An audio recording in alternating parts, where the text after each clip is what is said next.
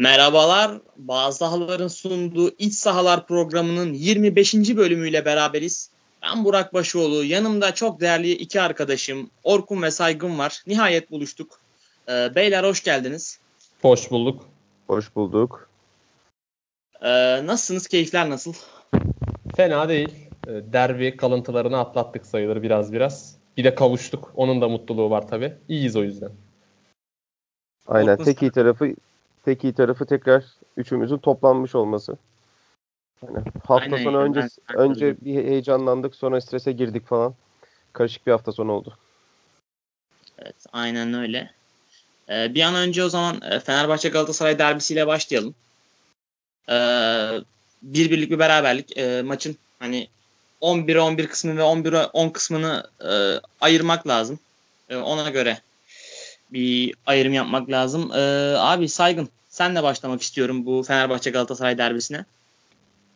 E, şimdi e, Galatasaray e, Fenerbahçe 10 kişi kaldıktan sonra bana göre e, gereken pozisyon zenginliğini çok yakalayamadı. Ee, öncelikle sen bunun sebeplerini e, neye bağlıyorsun ve hani maç hakkında da genel bir değerlendirme alalım senden. Sonra da Orkun'dan alırız. Ee, yani kırmızı karta kadar olan bir maç var dediğin gibi ve daha sonra oynanan bir maç var. Maçın başında her iki takım da çok ürkek başladı. Ee, yani iki takımda da bence bu 20 yıl muhabbetinin bir gerginliği vardı. Fenerbahçe Kesinlikle. tarafında Fenerbahçe tarafında ya bugün biterse gerginliği vardı. Çünkü yani Fenerbahçe bu sezon başına gelebilecek her türlü kötülüğü ve zorluğu yaşadı. Her türlü sıkıntıyı yaşadı. Hani tuz biber olacaktı Galatasaray mağlubiyeti. Bir tek bu eksik kalmıştı. Galatasaray tarafında da zaten biliyoruz artık hani birikti bu 20 sene stresi. Ee, bir de bir gün önce Başakşehir'in kaybetmesiyle e, Galatasaray'ın 7'de 7 yapması halinde şampiyon oluyordu Galatasaray. Ee, onunla alakalı da ekstra bir gerginlik bindi. Bu yüzden de iki takım da çok ürkek başladı. Ya iki takımın da surat ifadeleri pek maçta olduklarını, maça tam olarak konsantre olabildiklerini göstermiyordu açıkçası. O yüzden de çok sıkıcı bir maç başladı. Maçın geneli zaten sıkıcı geçti. Ee, daha sonra işte kırmızı kart hadisesi yaşandı. Ondan sonra dediğin gibi Galatasaray bir baskı kurdu ama suni bir baskıydı bu. Bunun bir numaralı sebebi Galatasaray'ın iki stoperinin olmaması. Yani çok ciddi Saygın şekilde aradı. Ee, Galatasaray'ın e, sadece iki tane isabetli şutu var. Bir gol oldu zaten. Hı hı. Yani e, kesinlikle daha büyük bir hücum sürekliliği, akın sürekliliği yakalaması gerekiyordu. Bunda da en önemli sıkıntı işte Marka Luyendama ikilisinin olmamasıydı. Çünkü bu ikili topu oyuna çıkarmada çok etkili ki her ikisi de topla kat edebilen de oyuncular oyun sıkıştığında. E, bu iki oyuncu olmayınca Feguli ve Belhanda'nın, Belhanda'nın ilk yarıda Feguli'nin de oyunda kaldığı süre boyunca sürekli orta sahaya gelip top alması gerekti. Ve bu iki oyuncunun da verimliliği azaldı böyle olunca da. Galatasaray'ın da zaten hücumdaki en büyük zenginliği Feguli Belhanda ikilisi ligin ikinci yarısında. E, bu ikiliden fayda sağlayamayınca da ilk yarıdaki Galatasaray'a döndü artık. E, ilk yarıdaki Galatasaray da hemen hemen her deplasmanında böyleydi. E, üretemeyen, sıkıntı yaşayan, rakibini açamayan, zor pozisyona giren bir takım vardı sahada. Ama yine de işte Feguli'nin şahane bir ortasında Onyekuru'nun Moses'la eşleşmiş, eşleşmesinin avantajını kullanarak golü buldu Galatasaray.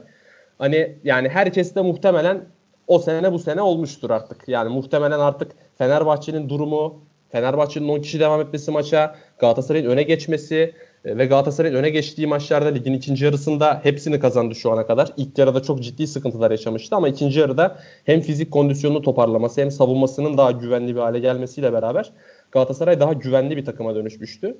Ama e, işte orta sahadaki saçma sapan bir top kaybı zaten o konuları konuşacağız ayrıca.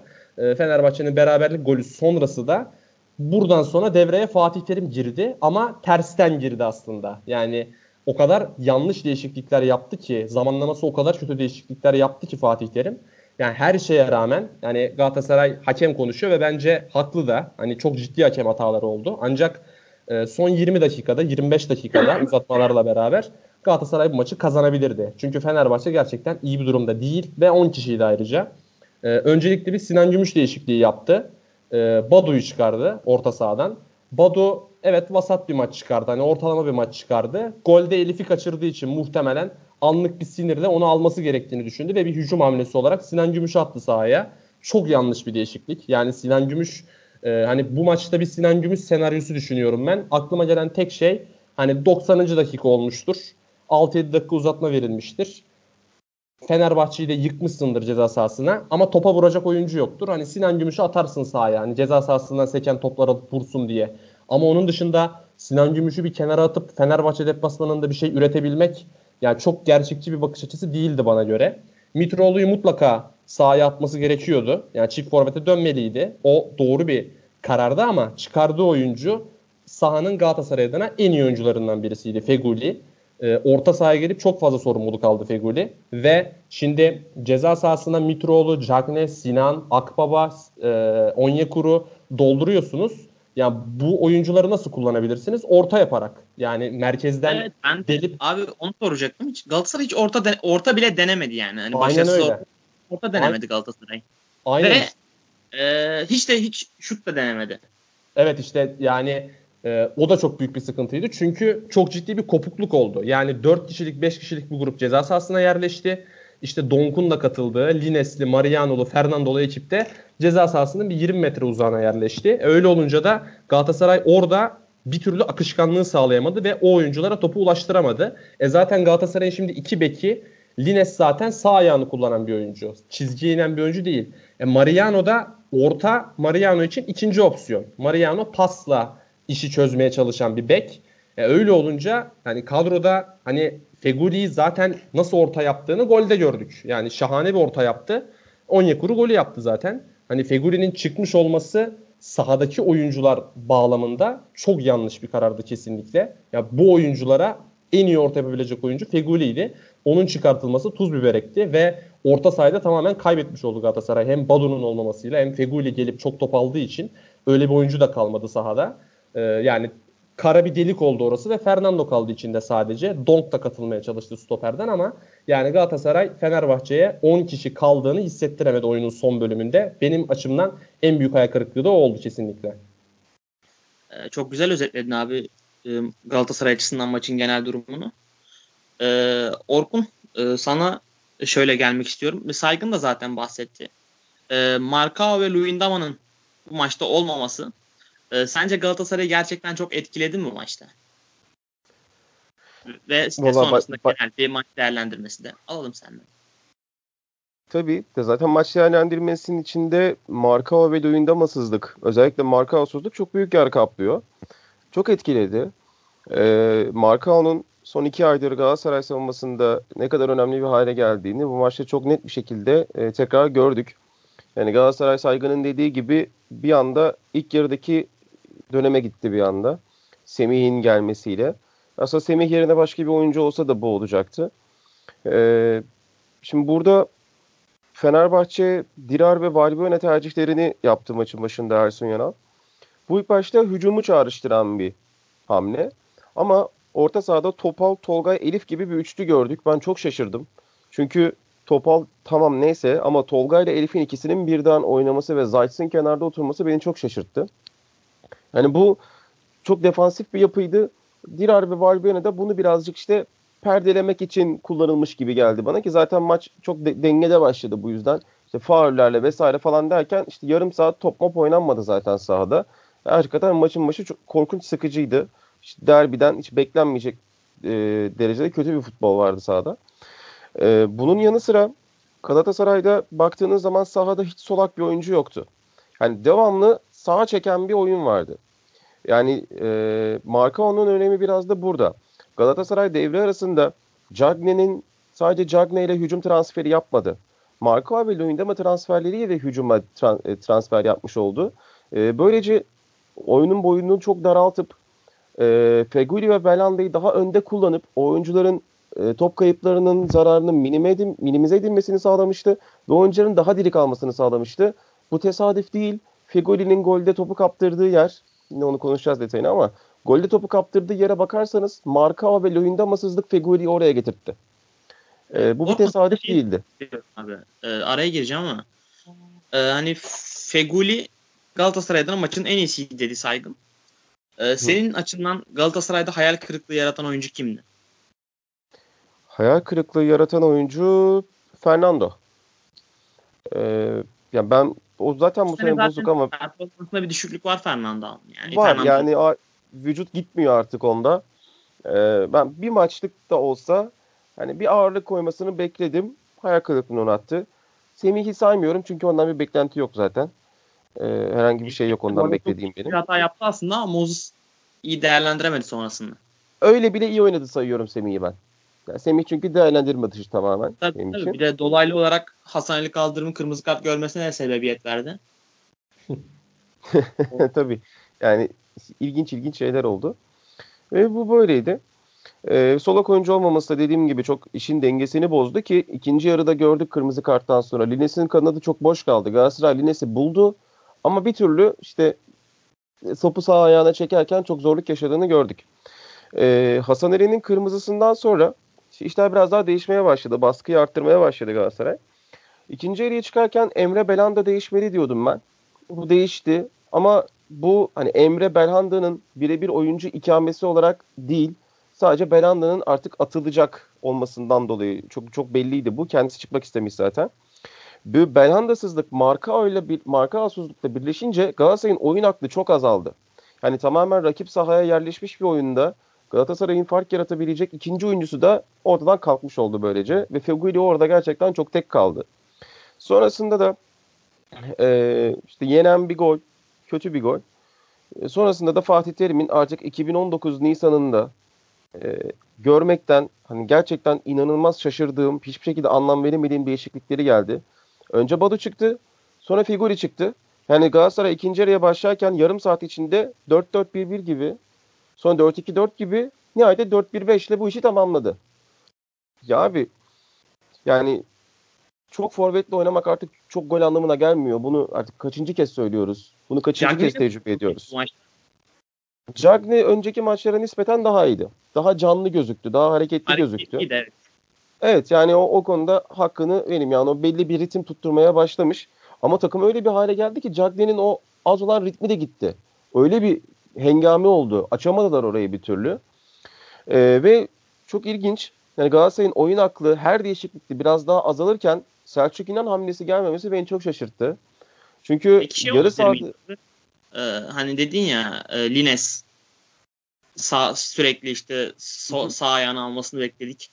Ee, Evet. Bir Emre Taşdemir değişikliği sence Galatasaray'ın oyununa hücumda bir boyut katabilir miydi ki çok da orta yapan bir oyuncu. Hani Mitroglou ve Ya- e, Jackson de sonradan ceza sahasında sürekli Galatasaray'ın sürekli ceza- sahasında 4-5 oyuncuyla konumlandığını düşünürsek düşünülebilir miydi sence? düşünülebilirdi. Aklıma geldi o ama yani Nagatomo kulübede oturuyorsa abi bir yarım saat oynar diye düşündüm ben.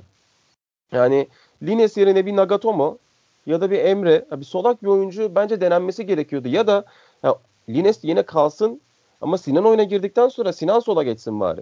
O da yoktu. Yani sağ sağ tarafa anlamsız bir yığılma oldu ve Lines tek başına oynadı zaten. Onyekuru falan zaten ceza sahasındaydı devamlı. Onyekuru aynen ikinci forvet gibi oynadı bu maçın genelini zaten. Tabii. Ya zaten golü de öyle attı. Tam, çok güzel bir arka direk koşusuyla tam bir ikinci forvet, kanat forvet golüyle e, bizi ilginç bir şekilde buluşturdu ki kafa golü çok Golde beklemeyiz de ondan. e, şey de ekleyeyim. Golde de Fenerbahçe 9 kişiydi bu arada. Şey yoktu. E, Şikirtel o sırada sakatlıktan kenardaydı. 9 kişiyken Evet. geldi gol. Aynen öyle ve hani Moses'ı bir, birkaç pozisyona dikkat ettim. Moses'ın üstlerinden Onyekuru kafayı vurdu eşleşmelerde. Orada da bir hani Isla değişikliği bekledim açıkçası Ersun Yanal. Acaba buna önlem alır mı diye. Ama çok gerek kalmadı ona. Ve ben Fatih Terim'den bir Selçuk hamlesi beklerdim. O gelmedi. Çünkü oyun yarı oraya yığılmışken, yarı sahaya yığılmışken duran top kazanma şansı çok fazlaydı Galatasaray'ın. Yani bunları da efektif kullanma şansı artabilirdi. Orta sahasızlık Fenerbahçe'yi ma- maçı kazanacak hale getirdi bir anda. Hani e, ölü adamı dirilttiler. 5 dakika sonra golü yediler. Orta sahasızlıkla ölü adamı dirilttiler. Fenerbahçe kontraya çıkmaya başladı. Alper atamadı son dakikada da. Yani zaten o, o dakikada ancak onun ayağına gelse o top gol olmazdı büyük ihtimalle. Buna benzer bir senaryoyu biz daha önce gördük 2 sene önce. 2017'de işte arenada e, Josef'in golüyle alınan maçta. Tudor e, tek kale giden maçta Buruma'yı oyundan aldıktan sonra Şener Belaz çıkmaya başlamıştı. Son dakikada da zaten ondan sonra Galatasaray maçı vermişti. Hemen hemen benzeri burada oldu. Tek fark berabere bitti maç. Ee, Fenerbahçe açısından ben bir ara Caydan çok gömüldüler. Orada topu tutması için bir Valbuena Zayt değişikliği bekledim ben açıkçası. Hani Dirar Moses kenarlarıyla işte Topal, Elif, Tolgay, Zayt'lı bir dörtlü. İşte belki Tolga yeninin Jayuson'la birlikte. Yani çok daha hani baskı kıran, dalga kıran bir orta saha olabilirdi. Bu olmadı. Ee, işte sonrasında zaten Galatasaray'ın kulübesi de oyuncuları da zaman geçtikçe maçtan düştü, düştü, düştü ve hiç rakip eksik kalmamış gibi işte o eksikliği avantaja çeviremeyecek şekilde e, maçı bitirdiler. Ben bana göre Fenerbahçe bu maçı kazanmak zorundaydı mesaj için. Ama hiç o görüntüde değildi. Çok şaşırttılar beni. Gerek başlangıcıyla gerek ilerlemesiyle. Bence artık Kadıköy fobisi falan yok. Ya bu çok net. Çünkü iki yıldır Galatasaray orada kazanmanın eşiğine geliyor. Oyunda ezilmiyor. Ve bu seneki çoğu deplasmandan da daha rahat pas yaptığını gördük burada. Rakibin eksik kalmasının etkisini de burada yine hesaba katarak söylüyorum. Ee, ama işte sağ sağ dışı hatalar bunu engelledi ama artık fobi yok. Ee, bu şekilde özetleyebilirim maçı. Evet abi siz e, genelde Galatasaray tarafından baktınız e, maça. Ben de biraz Fenerbahçe tarafından bakayım. Ben biraz Fener tarafından baktım ama hakkımı yemem. evet evet baktım. Gerçekten. Ee, ya maça başlarken e, dizilişte dikkat çeken değişiklik e, Dirar'ın sağ beke geçmesi ve Zayt yerine Elif Elmas tercihiydi dediğin gibi. E, hani Elif Elmas tercihini bir bakıma anlıyorum. Çünkü e, Zayt açıkçası Ersun Yanal'a e, ona güvenmesi için çok fazla sebep vermedi. E, onun oynadığı bütün maçlarda e, Fenerbahçe hep orta sahada sıkıntı yaşadığını gördük. Topal, Tolgay ve Zayt üçlüsünün. Zayt'ın ciddi top kayıpları da oldu genelde e, o maçlarda. E, bu yüzden hani Zayt'ın e, Zayt'sı kullanmak yerine Elif Elmas'la bir dinamizm yaratmak istedi ki hani bence bu bir nebze de tuttu bu maçta. Zaten gol de o attı. E, Elif Elmas bu maçın hani Fenerbahçe adına X faktörü oldu. Çünkü hani Tolgay'ın çok kötü oynadığı ki en iyi yaptığı iş isabetli pas olmak, isabetli pas atmak olan bir oyuncunun e, çok fazla basit top kaybı yaptığını gördük. Tolgay zaten 60. dakikada çıktı. Jailson gitti. E, Elif Elmas hani Topal'ın da çok kötü olduğu bir maçta dinamizmiyle orta sahayı ayakta tutan isim olduğu diyebiliriz. E, Fenerbahçe hani kırmızı karta kadar bir şekilde dengede götürüyordu maç. Yani Valbuena'nın o ceza sahası dışından şu dışında çok tabi e, pozisyonu yoktu ama Fenerbahçe dengede götürüyordu. Hani belki ikinci yarıda bir Zayt hamlesiyle Ersun hani kafasında maçı galibiyete taşırım diye düşünüyorken bir anda Semih'in vurduğu serseri bir topa uzaklaştırmasıyla e, Cagne savunma arkasına sarktı. Aslında onu düşürdü. Kırmızı kart. E, kırmızı karttan sonra açıkçası hani Fenerbahçe iyi direndi. Galatasaray'ın da biraz e, organizasyonsuzluğun etkisi var ama Fenerbahçe'de bence Serdar ve Şikirtel ikisi, ikisi çok iyi maç çıkardı. Özellikle Şikirtel. İkisi de ikisini de çok beğendim. E, Fenerbahçe adına maçın en kötüleri ise tartışmasız Topal ve Tol Mehmet Topal ve Tolga'ydı. Hani Mehmet Topal'ın e, gerçekten artık e, beyin ve ayak koordinasyonu bence işlemiyor. Kendini tam anlamıyla ko- koordine edemiyor. İşte gö- gördüğü sarı kartta da bence bunu görüyoruz. Verilmeyen de bir kırmızı kart var. O pozisyonda da görüyoruz. E, artık kendini tam anlamıyla kontrol edemiyor. Umarım hani artık Mehmet Topal'ı Fenerbahçe ilk 11'inde gördüğümüz süreç sona erer ve e, daha farklı bir takım izleriz. E, o şekilde yani e, başka da ekleyeceğim ne var? E, Serdar ve Şikitel ikilisine zaten değindik. E, onun dışında e, abi aa, şeye atladım. E, Can Bartu'yu da tabii maçtan iki gün önce kaybettik. Onu da buradan e, sevgi, saygı ve rahmetle anıyoruz. E, onun dışında da ekleyeceğim bir şey yok abi. E, şimdi sizin de büyük ihtimalle Orkun'un özellikle konuşmak istediği konuya gelelim ufaktan. ee, Ali Palabıyık hani facia bir maç yönetti. Ee, Galatasaraylı arkadaşlara göre Gal Galatasaray'ı doğradı. Bence hani iki tarafı da doğradı ama Galatasaray bir tık daha Galatasaray'la ne yapılan hataların bir tık daha fazla olduğunu söyleyebiliriz. Ee, Orkun abi yani senle burada e, defalarca 5 kere 10 kere Türk hakemlerinin çok kötü olduğunu, hiçbir stand hiçbir hiçbir konuda hiçbir standartlarının olmadığından bahsettik. Ee, onu geçtim. Türkiye'deki VAR uygulaması gerçekten facia bir VAR uygulaması var. Her maç Trabzonspor, Bursaspor maçı artı 10, Fenerbahçe, Galatasaray maçı da artı 7 uzadı VAR yüzünden. Bu da zaten başlı başına bir rezalet. Ee, şöyle gelmek istiyorum sana. Ee, senin hani en bu maç seni en çok çığırından çıkaran pozisyon hangisi oldu hakem bakımından? En çok çığırından çıkaran pozisyon e, yani çok fazla var ama Hasan En Ali'nin pozisyonu en- hani bu, bu da yapılmaz dediğin. abi yani o golde o faale gidip bakacaksın yani. Ki gözünün önünde de aslında hani fotoğrafı var. Net bakınca görüyor hani bastığını. Çok net bir açısı var onun orada.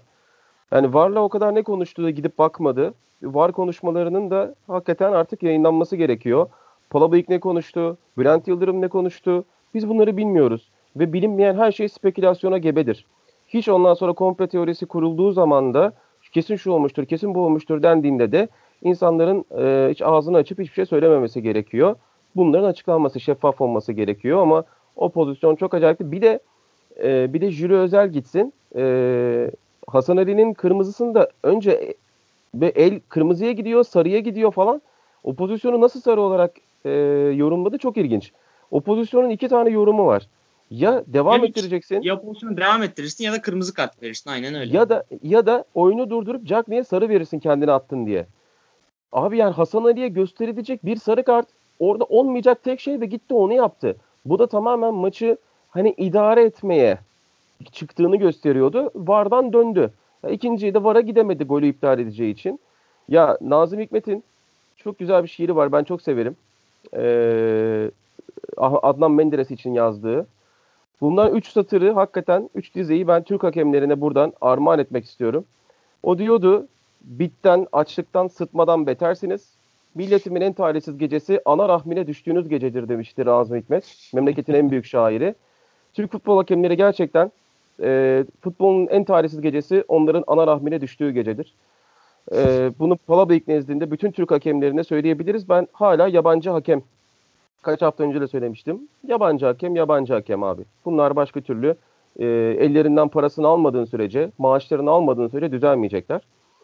E, ve şöyle bir durum var. Se, bu sene artık Galatasaray'ın şampiyonu bitti hemen hemen. Artık bu iş buradan dönmez. E, şamp, bu, bu maçı alsaydı Galatasaray çok ciddi şampiyonluk havasına girecekti ayrıca. Hani 20 yıl sonra Fenerbahçe'yi yeniyorsun Kadıköy'de ve o pozisyon olmasa Fenerbahçe'nin üzerine gelip sana gol atabileceğinin de çünkü Galatasaray'ın orta sahası daha boşalmamış o sırada. Gol atabileceğinin de çok fazla bir emaresi yok.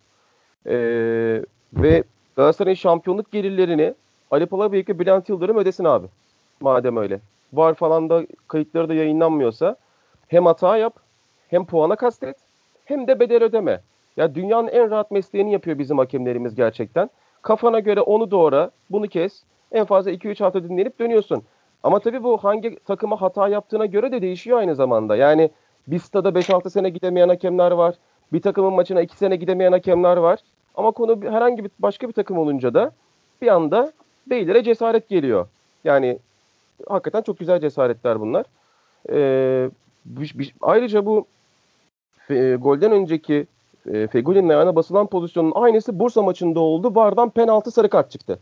Sosa'nın kaçırdığı penaltıda. Aynı hareket hemen hemen. Ayağa bastı, kart çıktı. Malatya maçında Luyendama top geçtikten sonra şeyde e, Fegoli'nin pozisyondaki ayağı basma değil benim gördüğüm kadarıyla çelme gibi daha çok. ya, ayağının ön tarafına Bir basıyor. basma var ya. Basma Evet. var. Ayağının Basma tam ön var. tarafına basıyor Dirar net şekilde. Tamam.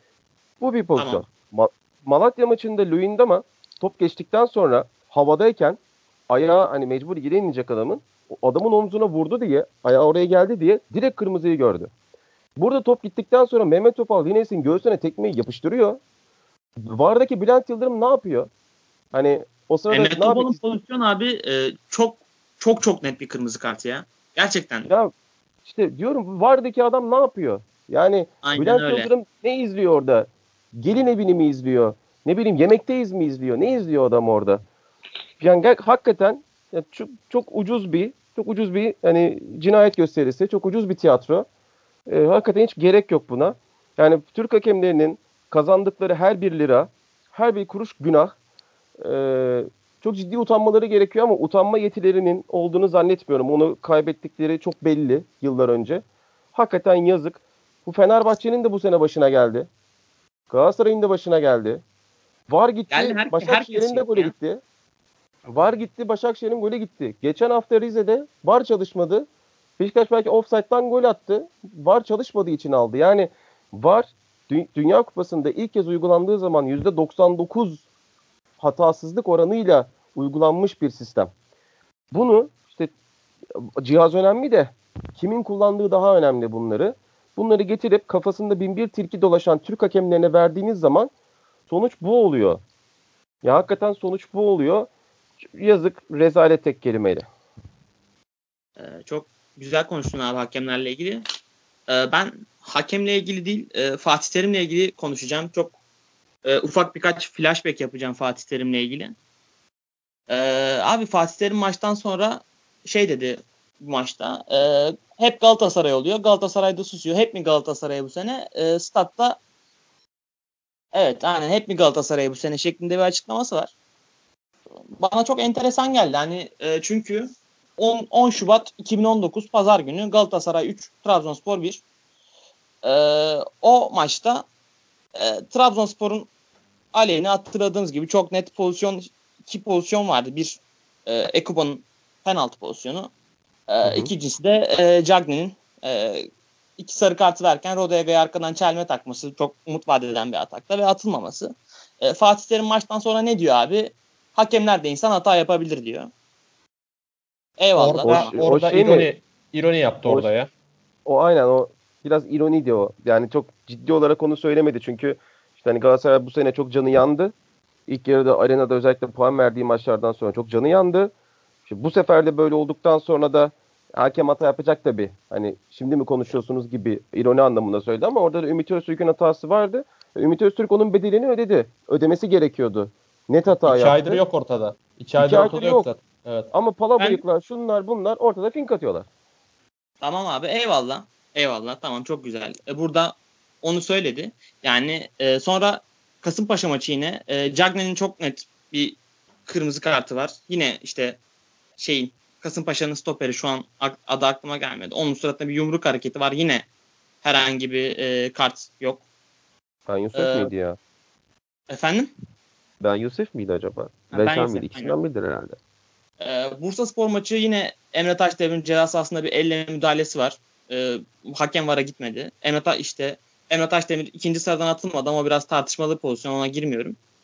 Ee, abi yani Fatih Terim'in bu şeyinden sıkıldım ben. Ee, sürekli bir algı yönetimi çabasında olmasından. Ee, abi ilk ilk maç arenadaki maç tamam. Taçtan golün gidiyor ama yani 2-0'dan 2-2'ye bu rezalet Fenerbahçe karşısında getiriyorsun maçı. Hakem konuşuyorsun. E sonra işte kendine kendi, kendi lehine yapılan hatalarda hakemler de insan hata yapabilir. Siz ironi diyorsunuz. Tamam eyvallah olabilir. Ama o şekilde konuşuyorsun. E şimdi burada geliyorsun 10 kişi Fenerbahçe yenemiyorsun. Yani 60 dakika neredeyse uzatmaları da sayarsan 10 kişi takıma karşı oynuyorsun. Kazanamıyorsun. Maç sonunda yine hakeme atıyorsun topu bir şekilde. Tamam mı? Hakemler zaten kötü. Hakemler zaten rezalet de bir öz eleştiri yap be adam artık ya. Yap yani. Anlamıyorum. Ya haklısın. O, haklısın. Yani Kaçma oynanan oy, yani oynanan oyunu hiçbir şekilde savunmuyorum açıkçası. Ee, ilk yarıdaki o 2-0'dan 2-2'ye dönen maçta ya o maç çok ilginçti açıkçası. Yani Galatasaray bir anda şalteri indirdi. Fenerbahçe bir anda can geldi.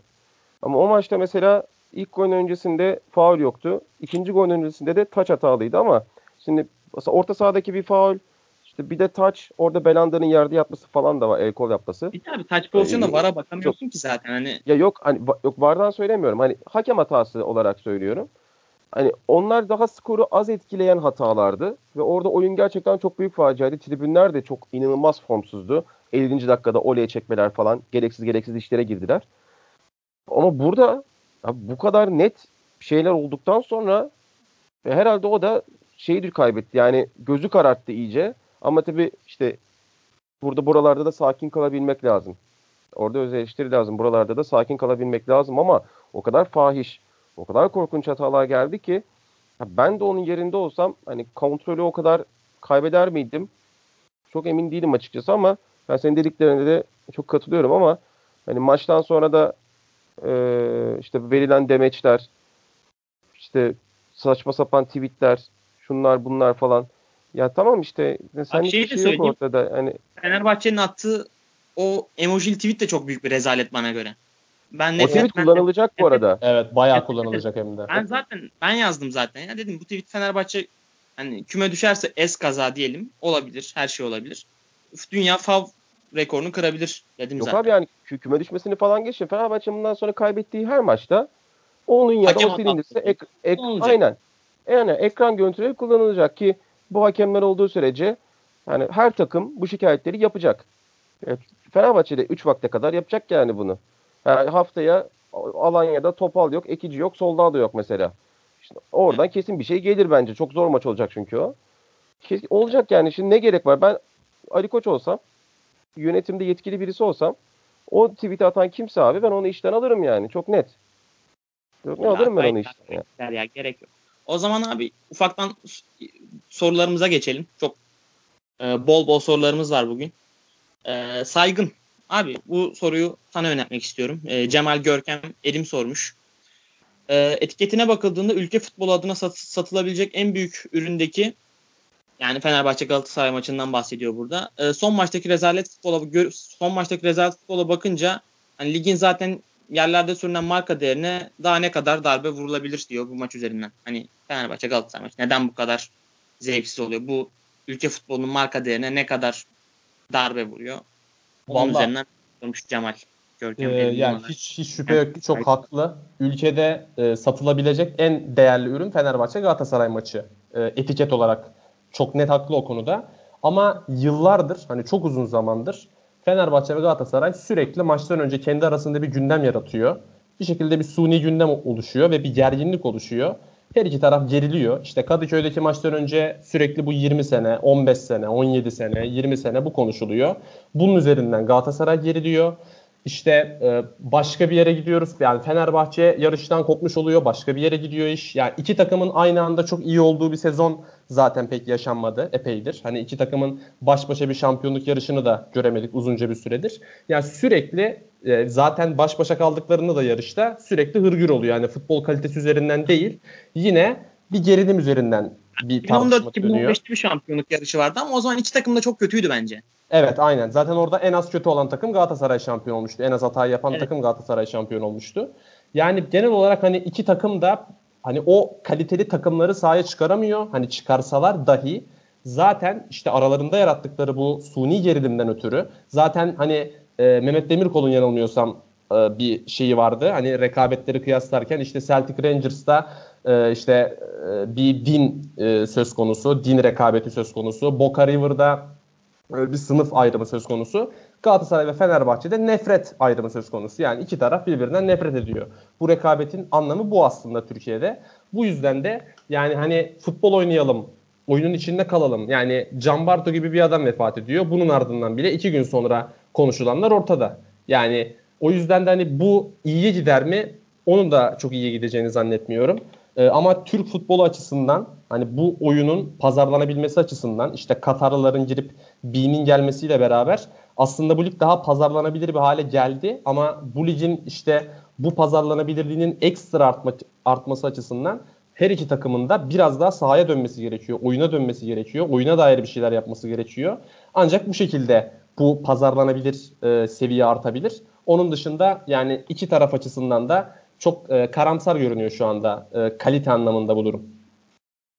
Ee, abi güzel özetledin. Eyvallah. Ee, Orkun o zaman sana da diğer soruyu soruyorum abi. Ee, Galatasaray e, Fenerbahçe derbilerinin zevkli geçmesi için iki takımın da bir hedefi olmasının önemi olduğunu düşünüyor musunuz? Ee, örneğin son yılların en zevkli derbisi geçen Kadıköy'de 0-0 biten maçtı. İki takım da şampiyonluğa oynuyor demiş. 10 limite arkadaşımız sormuş bu soruyu. Ee, ne diyorsun abi? Katılıyorum buna.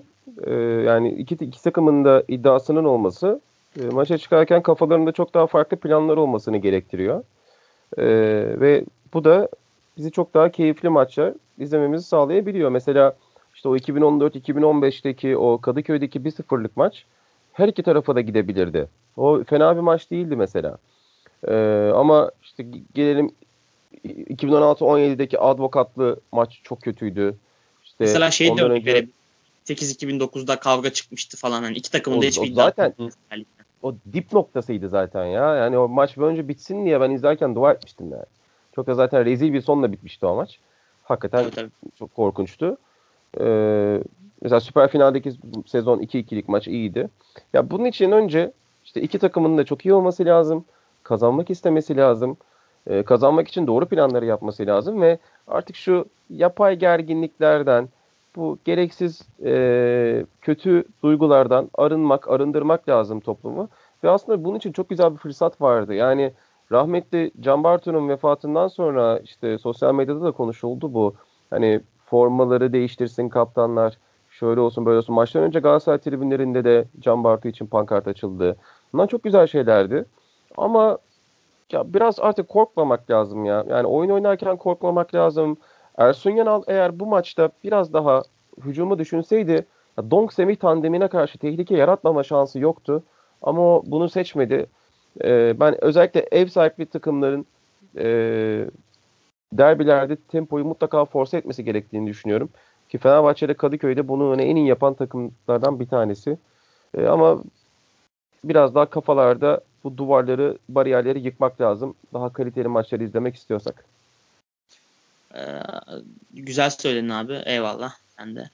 Ee, Fırat'ın sorusunu da ben cevaplayayım o zaman. Bir soru Saygın, bir soru Orkun, bir, bir soru da ben olsun. Ee, Fenerbahçe'nin e, Fenerol kampanyasıyla Fenerbahçe'nin Fenerol kampanyası hakkındaki düşünceleriniz neler demiş? İsterseniz de siz de cevaplarsınız. Abi Fenerol kampanyasını öncelikle şöyle kısaca bir açıklayayım.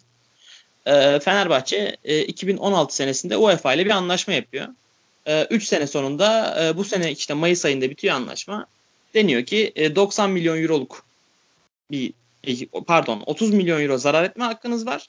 Bunun üstünde olursa e, Avrupa'ya gitme cezası alacak büyük ihtimalle ve üstündeki fair play, mali fair play işte sattığın kadar alabilirsin yasağı kalkmayacak. E, Fenerbahçe şu anda an itibariyle eksi 90 milyon euroda. Yani Fenerbahçe Mayıs'ın sonuna kadar 60 milyon euroluk bir kar yapması lazım. Bir e, gelirinde artış yapması lazım. E, Fenerbahçe'nin de ayrıca tüm gelirleri şu an temlik altında olduğu için ekstra bir kaynak yaratmak için böyle bir şey yapıldı. Hani taraftarın da desteğini arkamıza alırız diye. E, bence güzel bir fikir. Yani Ali Koç zaten bunun için hani Fenerbahçe'nin e, işte kurtuluş mücadelesi diyor. Bence de mantıklı. E, ama abi ben biraz şeyi görüyorum yani Fenerbahçe biraz e, daha ciddi, daha ses getirecek şeyler yapabilir bu kampanya hakkında. Hani mesela ne yapılabilir? Atıyorum Fenerbahçe TV'de e, bir gece işte birkaç futbolcu getirirsin. Hani başka bir gece işte Cem Yılmaz'ı getirirsin, Acun Ilıcalı'yı getirirsin, öyle program yaparsın, bağış toplarsın. Hani bu tarz şeyler yapılabilir. Biraz daha ses getirip biraz daha e, bağış arttırmak için. Bu reklam da olur ayrıca. E, yani ama bu ses getirecek şeyler yeterince yapılmadı. Ki kampanyanın girişi bence çok iyiydi. O 4 Nisan'daki işte o kurşunlanma olayından kampanya, kampanyaya bağlama e, durumu çok iyiydi. O güzeldi ama devamında bir tam e, o ses getirecek hamleleri yapamadı bence yönetim. Bunlara yapılabilir. E, bu kadar. Yani benim düşüncem bu kampanya hakkında. Destekliyorum. Ben de Fenerol hashtag ile e, mesajımı attım. E, şeyimizi, bağışımızı yaptık. Buradan da bütün Fenerbahçelileri Fenerol kampanyasına destek vermeye çağırıyoruz. E, sizin abi hani eklemek istediğiniz bir şey var mı Fenerol kampanyası ile ilgili? Yani iyi niyetli bir çalışma bence. Çünkü e, şu anda kulüplerin kurtulabilmesinin e, hani kurtulabilmesi değil de rahatlamasının e, tek yolu taraftarına açılması artık. Taraftarına dönmesi. Onları işin içerisine katması. Onları dışlamaması. E, yani Ali Koç yönetiminin yapabildiği herhalde hemen hemen tek doğru şey bu.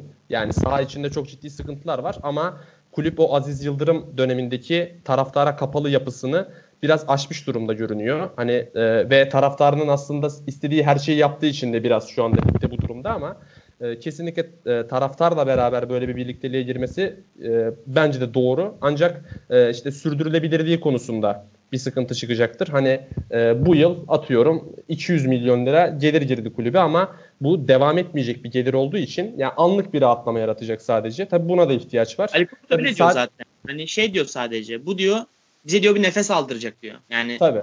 Hani şey demiyor. Sürdürülebilir mali yapıyı bununla oluşturacağız demiyorsa bir nefes alacağız diyor. Bir transfer dönemi rahat transfer yapabileceksin. İşte Avrupa'ya gidebileceksin falan filan. Ya tabii taraftarın taraftarı da işin içine katarak e, hani bir birlik havasını yeniden yakalamak istiyor aslında. O yüzden çok hani mantığa aykırı bir şey yok ortada. E, gayet de hani e, haklı gerekçeleri olan taraftarın da ciddi destek verdiği görebildiğim kadarıyla bir kampanya ama dediğin gibi hani birkaç ünlüyü katıp birkaç eski futbolcuyu katıp e, biraz daha ciddi şekilde pazarlanabilir bence de bu proje. E, Orkun senin var mı abi eklemek istediğin bu kampanyayla ilgili yoksa Beşiktaş Başakşehir maçına geçelim. Abi iyi niyetli bir çalışma ama ya ben bunu çok e, Fenerbahçe'nin UEFA'dan ceza yememesi için gerekli miktarı karşılayamayacağını düşünüyorum. Çünkü bu kampanya 5 Nisan'dan başlamıştı Fenerol. Evet. 4 Nisan. Değil mi? 4 Nisan'dan başlamıştı. Tamam kampanya ilk gün hani 5'ine ben baktım. 5. kalmış hakkında. 5'inde dolar 5.59'dan kapattı günü. Şu an dolar 5.81. Yani arada zaten hani döviz o kur farkına dolar euro da aynı şekilde 6.25 iken o gün şu anda bugünü kapattığında 6.56. Yani oradaki farka muhtemelen e, e, o gelen gelirin atırı bir kısmı zaten buraya gelecektir. Yani e, kulüplerin içinde bulunduğu durum gerçekten çok zor. Çok güç şartlar altında. Bu Fenerol'un bir farkındalık olduğunu, bir farkındalık projesi olduğunu düşünüyorum. Şey diyebilir öncelikle... miyiz abi? Ee, Berat Albayrak e, bir açıklama daha yaparsa Fenerol kampanyasının başarılı olma ihtimali çok düşük. Yok. E, evet yani bakın burası çok ömelli. E, burada Fener olması gereken esas bence Fenerbahçeli zenginler, durumu iyi olan e, iş adamları bunu öncelikle yapması gerekiyor. Hani Şahenkler, Ilıcalılar vesaire. Ancak öyle olur. Bu arada Aziz Yıldırım döneminde taraftara kapalı dedi saygın. Adam kulübü taraftarı açtı. Ali Koç öyle başkan oldu. Hakkını yemeyin Aziz Başkanımın. Yoksa eski eski kongre yapısı olsaydı kimse alamazdı onu o koltuktan onu. Lütfen. Ha, hakkını yemeyin. Aynen öyle. Allah. Ama yani son yıllarda taraftara karşı tavrı çok iticiydi ya. Yani ne, tekrardan dönmek istemiyorum şimdi o konulara da. Tabii canım. Şaka yapıyorum. O zaman abi e, ligimizin lideri e, Başakşehir'in maçına geçelim. Aynı zamanda işte Beşiktaş Başakşehir. Beşiktaş kendi evinde 2-1 mağlup etti Başakşehir'i. E, ilk yarı ve ikinci yarı apayrı maçlar izledik. E, Lig TV spikerinin hani kulağımızı kanatırcasına tekrar tekrar söylediği Beşiktaş ik, ikinci yarıya siyah girdi beyaz çıktı cümlesiyle belki tarif edebiliriz bu maçı. E, Beşiktaş Başakşehir'in ilk yarıda pasla yaptığını e, Beşiktaş da ikinci yarıda tempo ile yaptı. E, çok kötü giden bir maçta golü buldular. Kornerden Atiba ile. Bu şekilde de hani ikinci yarıda da taraftarı da arkasına alarak yani Başakşehir'i inanılmaz sürklase ettiler gerçekten. E, saygın abi sana şöyle gelmek istiyorum. E, Başak Beşiktaş e, ilk yarı hani bir üçlü 3-5-2 ya 3-5 üçlüyle çıkmaya çıktı. 3-4-1-1 gibi. E, ikinci yarıda e, dörtlüye döndü tekrar. Me, e, medal orta sahaya geçti.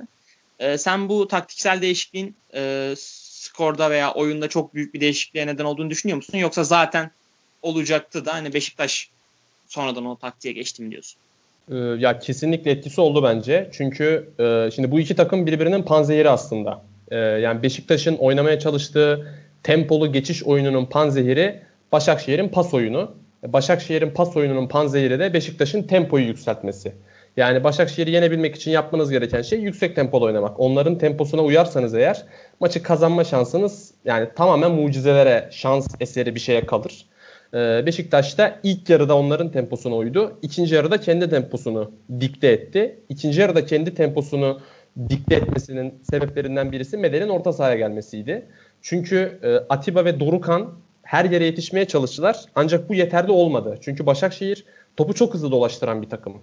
Yani bazen bu sıkıcı olabiliyor, bayabiliyor ama mesela bu maçın ilk yarısında kesinlikle Kayseri deplasmanıyla beraber Başakşehir'in en keyifli 30 e, dakikalarından birisiydi. 10. dakikadan Beşiktaş'ın golüne kadar, Atiba'nın golüne kadar olan kısım.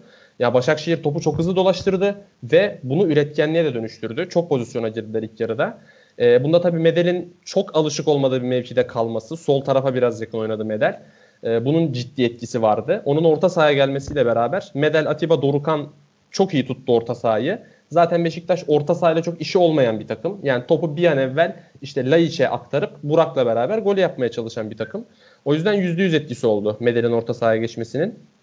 Ee, ikinci yarıda ayrıca Atiba müthiş bir futbol oynadı. Daha doğrusu maçın tamamında Atiba çok iyi bir futbol oynadı. Sonlarına doğru tabii biraz düştü yaşının etkisiyle. Çünkü Beşiktaş yönetimi yani bir akıl tutulması sonucu adamın kontratını transfer sezonunun sonunda yaptı. O yüzden de sezon başında bir kamp yemedi. İşte devre arası yediği kamp sonrası kondisyonunun yükselmesiyle takıma girdi ve Beşiktaş'taki pozitif değişimi görüyoruz zaten.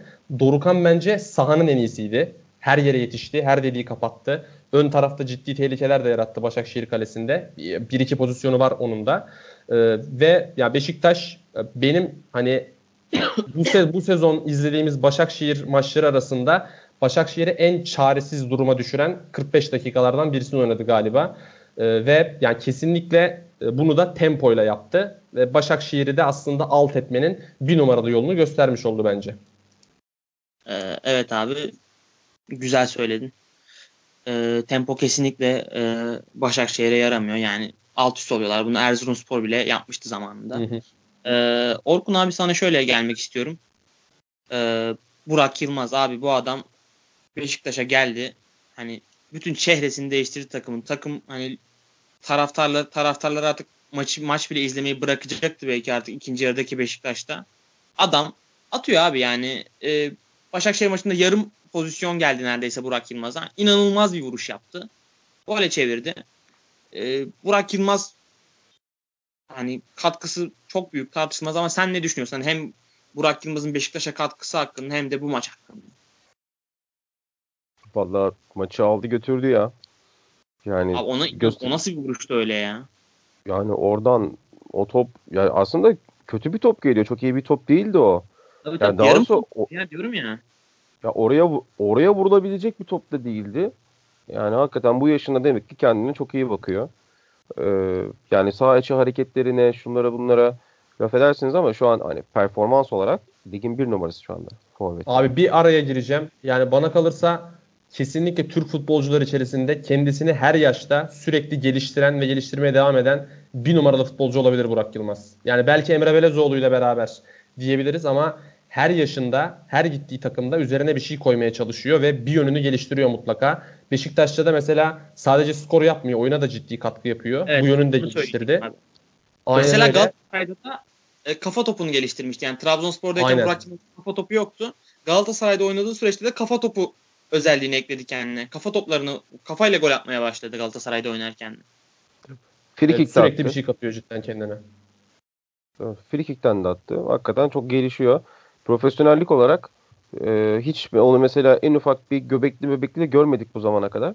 Çok tebrik etmek lazım Burak'ı hakikaten. E, Beşiktaşlar eminim ki her maçtan sonra keşke geçen sene alsaydık diyordur onu. E, burada Başakşehir maçına gelecek olursak sol bekte medal başlangıcı e, Şenol Güneş'in rakibi kendinden daha çok düşündüğünü gösterdi aslında. Visca gerçeğinden dolayı. Yani Caner'in de hani savunma zaafı buna bunu itti. Yani Adriano olsaydı muhtemelen e, daha bilindik tertibiyle başlayabilirdi. E, ama Başakşehir yani 10 ile 40 arası böyle bir oyun oynadı ki yani Abi, Karyus'a aynen öyle. Yani Karyus'u Beşiktaş taraftarı yani tapınacaktı neredeyse. Yani, hakikaten Karyus eğer iki ay önceki halinde olsaydı çok başka bir skor çıkardı ortaya. Kesinlikle. Ay Visca'nın o Robinho'ya golde verdiği pas da abi sezonun en güzel hareketlerinden bir tanesi. İlk 5'e girer bence. Evet, Böyle abi bir pas. Şey bir araya girmek istiyorum. Hı hı. Ee, o golde abi ben Elya'nın da çok büyük payı var. Yani o çok güzel oyaladı. Ceza, ceza sahasında bir karıştırıyor. Gökhan'la Vida ona bakıyor zaten hani Vişça dribbling yaparken bir anda dışarı çıkıyor. Robinho içeri giriyor. Allak bullak oluyor savunma. Robinho boş kaleye bırakıyor golü. O Elia'nın hani çalışılmış bir pozisyon yani belli. Aynen yani hakikaten çok güzel 10 numara bir gol. Ee, burada medal ortaya Caner Beke e, tekrar Beşiktaş kendi düzenini kur, kurduktan sonra Atiba'nın golü tam zamanında oldu. O bir dalga kıran görevi gördü aslında. İşte devre arasında bir bir gittiler. İkinci yarı Beşiktaş daha eforlu girdi dediğiniz gibi. Yani Başakşehir'de tempo hiç yaramıyor gerçekten. Onlar kendi e, dikte ettikleri tempo, kendi izin verdikleri tempo ölçüsünde iyi takımlar. Ama rakip takım onları daha fazla tempoya e, dikte ettiği zaman e, onlar zorlanmaya başlıyorlar. Atiba, Dorukan, Medel göbeği öyle bir baskı yaptı ki e, felç oldu Başakşehir. Yani 80'e kadar Beşiktaş ceza sahasına giremediler. 80'den sonra işte iki maç 2-1 artık sonlara giderken ancak bir baskı kurabildiler. Ee, ve dediğiniz gibi Burak e, şahane bir gol attı. Göztepe maçı da buna benzer olmuştu aslında. İlk yarı berabere, ikinci yarının hemen başıydı o. Yine sağdan gelen topta. Atmıştı golü. Yine ikinci yarının başı. Yine sağdan gelen top. Yine Burak attı. İkidir. Bu işi çok iyi yapıyor. Ee, ayrıca ben bu maçta da Atiba'yı bir kez daha tebrik ediyorum. Yani bu yaşında e, hakikaten şahane top oynadı. Yani 2016'dan herhalde esintiler görmüşüzdür hepimiz bu maç ondan. E, ve onu sezon başı Avrupa listesine almayanlara da bir kez daha selam olsun dedi bence. E, bu maç böyle yani ilk yarıda Başakşehir maçı koparabilirdi ama koparamayınca kendileri koptular. Abdullah Avcı zaten bunu söyledi. E, Başakşehir dediğimiz gibi. Değişikliklerini eleştirdik. E, Abdullah Avcı'nın da bence değişiklikleri çok kötüydü bu maçta. E, Arda'yla Arda, Dembaba ve Napolyon hani Adebayor'un şu maçta oyuna girmemesinin bir açıklaması yok bence. Yok hakikaten yani. Ben Dembaba'yı görünce çok şaşırdım. Adebayor dururken onu sokması çok enteresan bir karardı cidden. Dembaba yani, da abi haberi yok ama söylesinler bırakmış futbol Dembaba. Futbol onu bırakmış zaten. Yani onu bir şey yok. Yap, ya zaten Dembaba'nın yani. yapıp yani Dembaba'nın yapıp Adebayor'un yapamayacağı ne var? Yani çok tuhaf karar gerçekten. Ama Abdullah Avcı genç bir hoca. Kendini geliştirecektir. ee, çok gelecek vaat ediyor. Ee, bu şekilde bu derbideki sonuçtan sonra bu mağlubiyetin de yani çok bir e, ehemmiyeti kalmadı açıkçası. Bence Başakşehir e, bu hafta sıkıcı bir maç sonunda yine Rize'yi işte 2-0 falan yener. Ee, Beşiktaş için de bu arada bu maç çok önemliydi. Trabzon çünkü tamam. bayağı geliyor. Tabii tabii. Ee, üçüncülük tehlikedeyken şimdi ikincilik için kafayı uzattılar. Ama o savunma hatalarıyla onların maçları çok kamikaze gibi geçiyor Beşiktaş maçları. Geçen hafta Rize, bu hafta Başakşehir. iki maçta sıfır puan alabilirdi Beşiktaş. Ama altı puanla geçtiler.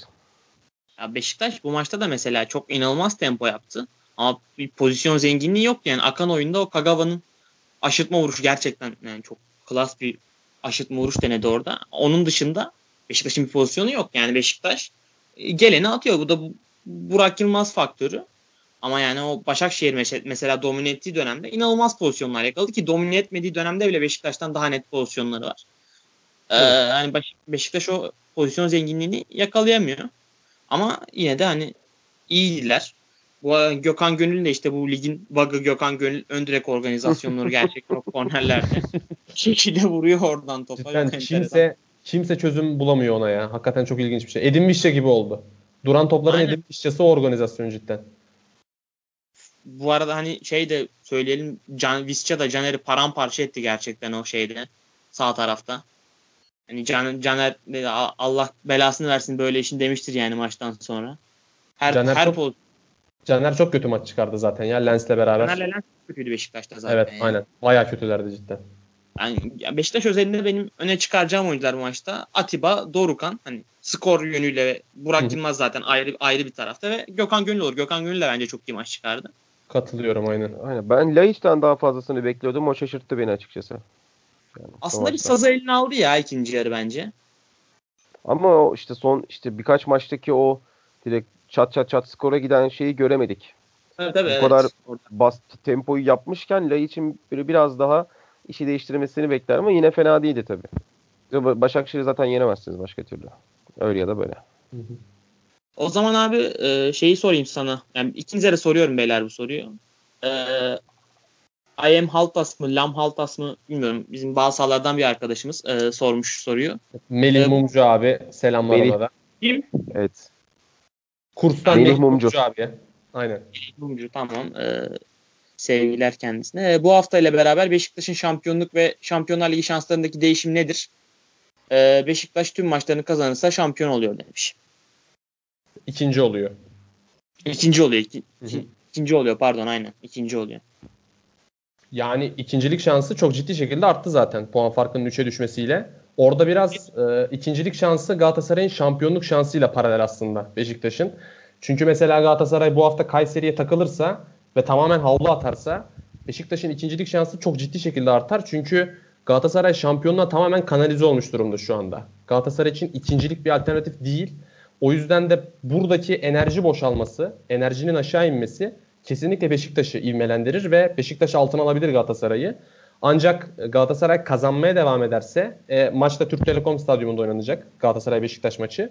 O yüzden yani şu andaki görüntü Galatasaray'ın ilk ikiyi bırakmayacağı şeklinde ama dediğim gibi sürpriz bir yere takılırsa Galatasaray ve iyice uzaklaşırsa şampiyonluktan e, o zaman Beşiktaş çok ciddi bir aday haline gelir. Çünkü Galatasaray'ın ikincilik motivasyonu kesinlikle Beşiktaş'ınkinden daha düşük şu anda.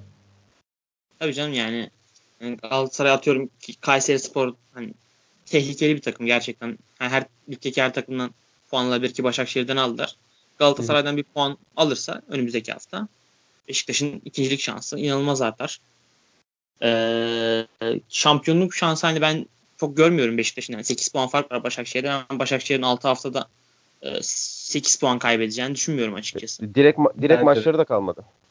Evet evet yani Başakşehir iyi bir, iyi bir fikstür var. Yani çok ciddi bir hata yapmaları lazım artık bundan sonra evet, şampiyonluk Beş, Beşiktaş'ın bir de Trabzon'la maçı var yanlış hatırlamıyorsam değil mi? Evet sondan bir önceki hafta olması lazım. Trabzon Başakşehir'de oynadığı hafta o zaman. Trabzonspor'un sattı değil mi? Tabii tabii Trabzon'da bir de o maç var. Abi Beşiktaş yani e, şey yaparken ikincilik düşünürken üçüncülüğü de kaybedebilir bu arada. Tabii yani Trabzon bayağı geliyor. Kaç haftadır kazanıyorlar ama hala yakalayamadılar. Çok, çok enteresan. Yani Galatasaray 3 olur. Beşiktaş 2 olur. Trabzon işte 2 olmaz da 3 olur falan. Ve tuhaf bir şey yani. Bir 2-3 hafta daha beklemek lazım bunun için. Ya ligde zaten Aynen. şöyle bir durum var şu anda. Hani bana gelen his o. Sadece ilk dörtte olan takımlar maç kazanıyormuş gibi duruyor. Başka kimse maç kazanmıyor sanki. Yani puan farkları aşağıda aynı. Aşağıdaki takımlar maç kazanamıyor bir türlü. Seri yakalayabilen yok. Sadece Trabzon, Beşiktaş, Galatasaray, Başakşehir maç kazanıyor gibi duruyor şu anda ligde. Zaten onlar da çok büyük bir puan farkı koymuş durumda. Abi Fenerbahçe iki haftadır işte berabere kalıyor. Ama küme düşme potasıyla arasındaki fark artıyor yani. O kadar Aynen. kötü durum. Ee, o zaman e, bu maçı da bitirdiysek ufaktan e, Bursa Spor Trabzonspor maçına geçelim. Bu hafta konuşacağım son maç. Bu hafta küme düşme potasından işte Avru- Avrupa mücadelesi. Diğer maçlara çok detaylı değil. Çok yoğunluğu yüksek maçlar vardı çünkü bu hafta. Ee, Saygın abi ilk yarı Bursa Spor eforlu bir oyun oynadı. Ee, yani pozisyon da öğrettiler ama atamadılar. Bursa Spor'un zaten sezon genelindeki sıkıntısı bu. Ee, Trabzonspor'da hani çok iyi maç çıkarmadığı bir durumda e, Abdülkadir ile golü buldu ve bir şekilde 3 puanı aldı. Ki yani Trabzonspor gibi genç bir takım için bu deplasmandan Bursaspor bu durumdayken bu şekilde çıkmak bence önemli. E, sen ne diyorsun? Nasıl buldun e, Trabzonspor'u ve Bursaspor'u? Ee, dediğin gibi Bursaspor zaten bu sıkıntıyı sezonun genelinde yaşıyor. Ee, yani takımın kalitesi o kadar düşük ki şu an 28 puanları var. Yani oynadıkları futbol 28 puanın üzerinde olmalıydı bence ama gerçekten çok kalitesiz bir takım olduğu için e, yani ön tarafta hiçbir kararı doğru veremiyorlar neredeyse. Net bir golcüleri yok. Kenardaki oyuncuları çok istikrarsız. İşte Tuna'yı, Yusuf Erdoğan'ı oradan bir türlü fayda sağlayamıyorlar. Ve yani Aytaç Bacı orta sahasıyla bir tempo yapabilmelerine rağmen rakibi bir şekilde yıkabilmelerine rağmen işte skor üretemiyorlar bir türlü ve bu yüzden de çok fazla beraberlik alıyorlardı. Şimdi o döngü, o beraberlik döngüsü çok tehlikeli bir yere kırıldı. Şimdi de sürekli kaybetmeye başladılar. Ee, hani aşağıdan bir takım biraz kafasını çıkartabilse Bursa çoktan düşme potasındaydı şu anda. Yani aşağıdakiler de sürekli kaybettiği için Bursa Spor bir şekilde hala güvenli bölgede kalabildi. Trabzonspor açısından dediğin gibi hani bu genç grubun e, bu kadar üst üste maç kazanabilmesi çok önemli. Böyle bir deplasmandan Bursaspor bu durumdayken 3 puan çıkartabilmesi çok değerli. Trabzonspor'un son haftalardaki yani en vasat futboluydu bana göre de. E, yani çok etkili bir oyun oynayamadılar. Çok ekstra bir golle maçı kazanmayı başardılar. Trabzonspor açısından şöyle önemli bir durum var. 5-0 e, kaybettikleri bir Malatya Spor maçı vardı. O maçtan sonra işte Onur'u Burak'ı kadrodan çıkardılar. Hani papazları temizlediler e, eldeki altyapı oyuncularıyla ve daha sonradan kadroya kattıkları e, verimli ve ucuz yabancı oyuncularla beraber yeni bir takım kurdular aslında. O maçtan sonra 16 maçta 33 33. puanını aldı Trabzonspor. Üst üste 4. galibiyet oldu zaten. Ya bizim ligimiz için 2 puan ortalaması çok önemli. Çok önemli bir eşik. Siz bu 2 puan ortalamasını sezona yayarsanız eğer şampiyonluk yarışının içinde oluyorsunuz mutlaka bunun üzerine çıkmanızı ekstra faktörler belir, belirliyor. İşte iç sahadaki, deplasmandaki performansınız. Bunun üzerine koyduğunuzda zaten şampiyon oluyorsunuz. Ama Trabzonspor için bu 16 maçtaki 33 puan bu açıdan çok değerli. Bunu sürdürebilirlerse sezon sezon sonuna kadar önümüzdeki sezon içinde önemli bir adım atmış olacaklar. Çünkü dediğim gibi yani bu ligin anahtarı hemen hemen her ligde böyle zaten bu ama bizim lig için daha net geçerli. Çünkü şampiyonluk barajı 80 puana gitmiyor epeyce süredir. 75'in altında kalıyor genellikle. O yüzden de 2 puan ortalaması çok değerli. Trabzonspor bunu sürdürebilirse, gelecek sezona taşıyabilirse yapacağı transferlerle kesinlikle sezon bundan sonraki sezonlar için çok ciddi bir şampiyonluk adayı olacak bence. Aynen öyle abi. 2 puan ortalaması dediğin gibi. Çok kritik. Aykut Kocaman da zaten buna çok e, vurgu yapardı Fenerbahçe'de olduğu dönemlerde 2 puan hı hı. ortalaması olayına. Ee, Ünal Karaman gerçekten inanılmaz saygı duyulası bir iş yapıyor bence. Hani Abdülkadir, e, Sosa ve Abdülkadir Sosa ve kim oynuyor ya? Üçüncü oyuncu. Ee, Yusuf yani, oynuyor. Beynim durdu. Yani Abdülkadir Sosa ve Yusuf orta sahası gerçekten e, devrim niteliğinde bir orta, devrim niteliğinde bir orta saha. Türkiye'de net bir çap olmadan hani orta saha kurmak gerçekten e, önemli Hı-hı. bir iş. Bu kadar genç bir nüveli gerçekten çok farklı bir iş yapıyor. Bu çok takdir edilmesi gereken bir iş yapıyor. Ünal Karaman'ı gerçekten e, yani çok tanımazdım. Hocalığında çok fazla bilmezdim ama gerçekten saygı duymaya başladım. Ee, Orkun abi sana şöyle gelmek istiyorum. Ee, Yusuf Yazıcı e, sakatlıktan sonra bir türlü e, eski performansına dönemedi. Yani tanım ya kendin ya zaten Yusuf Yazıcı bu sene hani bir golü var e, toplamda. İyi bir sezon geçirmiyor. Hani sen e, onun tavanını nerede görüyorsun? Sence Yusuf Yazıcı yani bizim o beklediğimiz seviyelere çıkabilecek mi? O seviyelere çıkması için Avrupa gitmesi lazım. Yusuf burada yapacağını yaptı. Yani bir yerden sonra e, yani zirveye çıkıyorsunuz ama çıkabileceğiniz zirve kısıtlı. Ee, aynı yerde gitmeye başladığınız zaman aslında aşağı inmeye başlıyorsunuz. Yusuf'un bu sene sonunda ne yapıp edip mutlaka Avrupa'ya gitmesi lazım ki talipleri olacaktır. Ben hala çok iyi yerlere geleceğini düşünüyorum. Bu seneki takım e, tertibinden dolayı iç oynamayı da e, kendini biraz daha 4-3-3'ün içinde bulabilecek daha teknik bir orta sahancısı olarak da kariyerini geliştirebileceğini düşünüyorum. Hala çünkü yaşı çok genç. E, ciddi bir maç tecrübesi var, milli takım tecrübesi var. E, ve Avrupa ortamına da çok uyum sağlayabilecek e, bir e, kişisel altyapısı, donanımları, donanımı olduğunu da görebiliyoruz paylaşımlarından takip ettiğimiz kadarıyla. Ben hala tavanını çok yukarıda görüyorum. Ama Avrupa'da doğru bir takımda, doğru bir hocayla e, buluşması gerekiyor. E, ben bir iki sene sonra çok daha iyi bir Yusuf Yazıcı izleyeceğimizi düşünüyorum. Yani Hakan Çalhanoğlu'ndan çok daha çok e, çok daha şey vaat ediyor. Orası kesin. Ben yani Hakan Milan'da olduğu için söylüyorum yani. Böyle bir kıyas yapmak gerekirse. Ben Yusuf Yazıcı'nın ciddi bir potansiyel olduğunu düşünüyorum. Gerçekten. Bunu herkes düşünüyor zaten. Ama abi Yusuf Yazıcı'nın e, kendine bir oyun tarzı tanımlamakta e, zorlandığını görüyoruz. Hani şu an Yusuf Yazıcı'nın kendi nasıl tanımlayacağını saha içinde bence bulması gerekiyor önümüzdeki bir iki sezon içinde. Çünkü çok hani Trabzonspor'un şu anki oyun planı içerisinde bence Yusuf e, sırıtıyor çünkü hani görev tanımı belli değilmiş gibi duruyor sahanın içinde. E, o evet. konunun bir halledilmesi gerekiyor. Çünkü bu adam artık hani 8 numara gibi mi oynayacak yoksa daha böyle 10 numaradan gizli gizli forvet tarzında mı oynayacak? Ki bence gizli forvet tarzında oynamaya Yusuf'un çok e, şeyi uygun değil.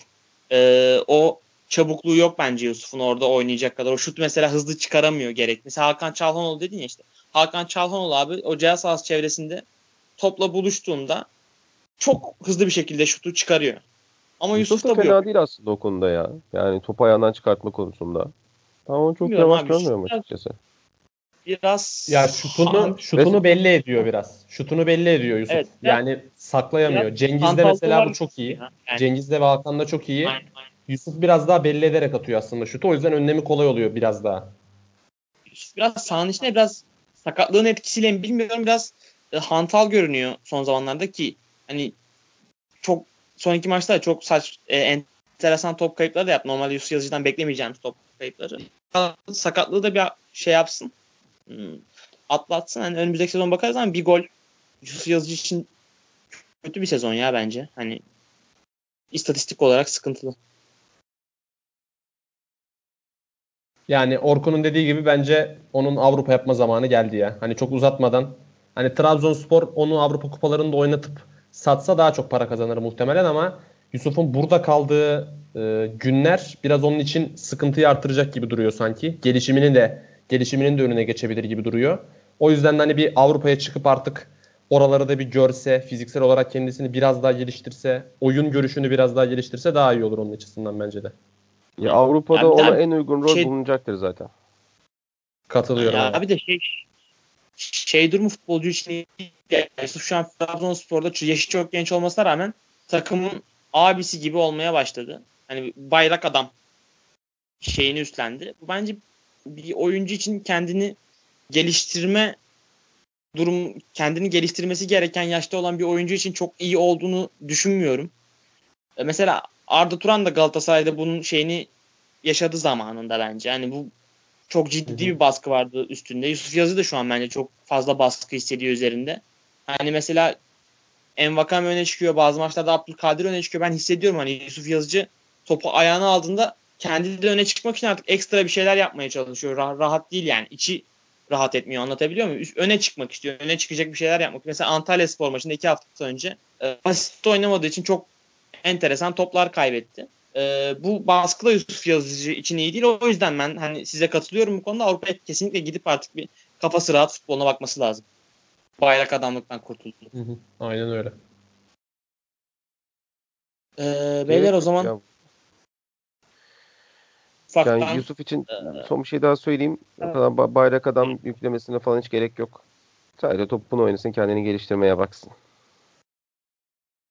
Aynen öyle abi ya. Yani Yusuf Yazıcı'ya Abdülkadir hem Trabzonspor'un hem milli takımın çok ihtiyacı var. Ee, o zaman bu maçı da konuştuğumuza göre ufaktan programı kapatalım. Ee, bizi dinleyen herkese teşekkür ediyoruz. Kendinize iyi bakın. Hoşçakalın. Hoşçakalın. Hoşçakalın.